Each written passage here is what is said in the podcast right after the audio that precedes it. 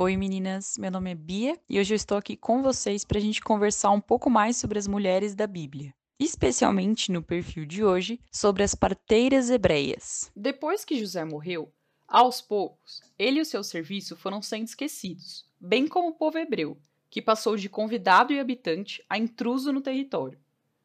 Novo faraó, que via como eles se multiplicavam, temia que se tornassem numerosos e, por causa disso, tivessem mais poder. Por isso, obrigou o povo hebreu a trabalhos escravos, e ainda assim eles continuavam a crescer. Logo, ele mandou chamar as parteiras, Sifrá e Puá, que eram hebreias. E lhes deu a ordem de verificar se os bebês que nasciam em meio ao povo eram meninos ou meninas. Caso fossem do sexo masculino, elas deveriam matá-los. Aqui é possível imaginar que o faraó pensou em uma estratégia sutil. Ao invés de matar os bebês em frente aos pais, elas poderiam ter agido ali de maneira imprudente, causando a morte da criança e fazendo parecer com que fosse um acidente ou aborto natural. As parteiras, no entanto, desobedecem à ordem do faraó, pois temem mais ao Senhor. Aqui, podemos pensar que, se fosse esse o caso, elas tiveram a chance de obedecer ao faraó, matando os bebês e de fazer parecer com que fosse um acidente do acaso. Ou seja, ainda assim, saírem da situação sem o ódio do seu próprio povo e sem o risco de morrerem pelas mãos do Faraó, que tinha o poder de morte na vida delas. Mas elas, ainda assim, sabendo dos riscos que corriam, preferiram seguir o Senhor.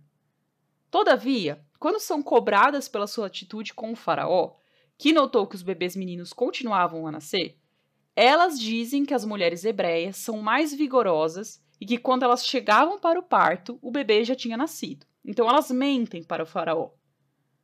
Existe certa polêmica por conta dessa mentira, porque Deus claramente as abençoa depois que tudo se passa. Aqui, devemos distinguir duas ações diferentes. Elas primeiro temeram a Deus e não aos homens, agradando a Ele. Elas demonstraram fé, mesmo quando o preço para isso poderia ser a morte. E, depois, num segundo momento, contaram uma mentira. Quando recebemos uma bênção ou confirmação, tendemos a pensar que todo o nosso andar foi correto perante Deus, mas nem sempre essa é a realidade. Muitas vezes ele escolhe nos abençoar apesar dos percalços no caminho, então apesar de certos pecados.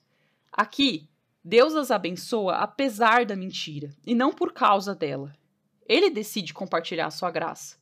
Através desse povo, que pôde continuar então se multiplicando, veio o Messias para nossa salvação. E glória a Deus por isso.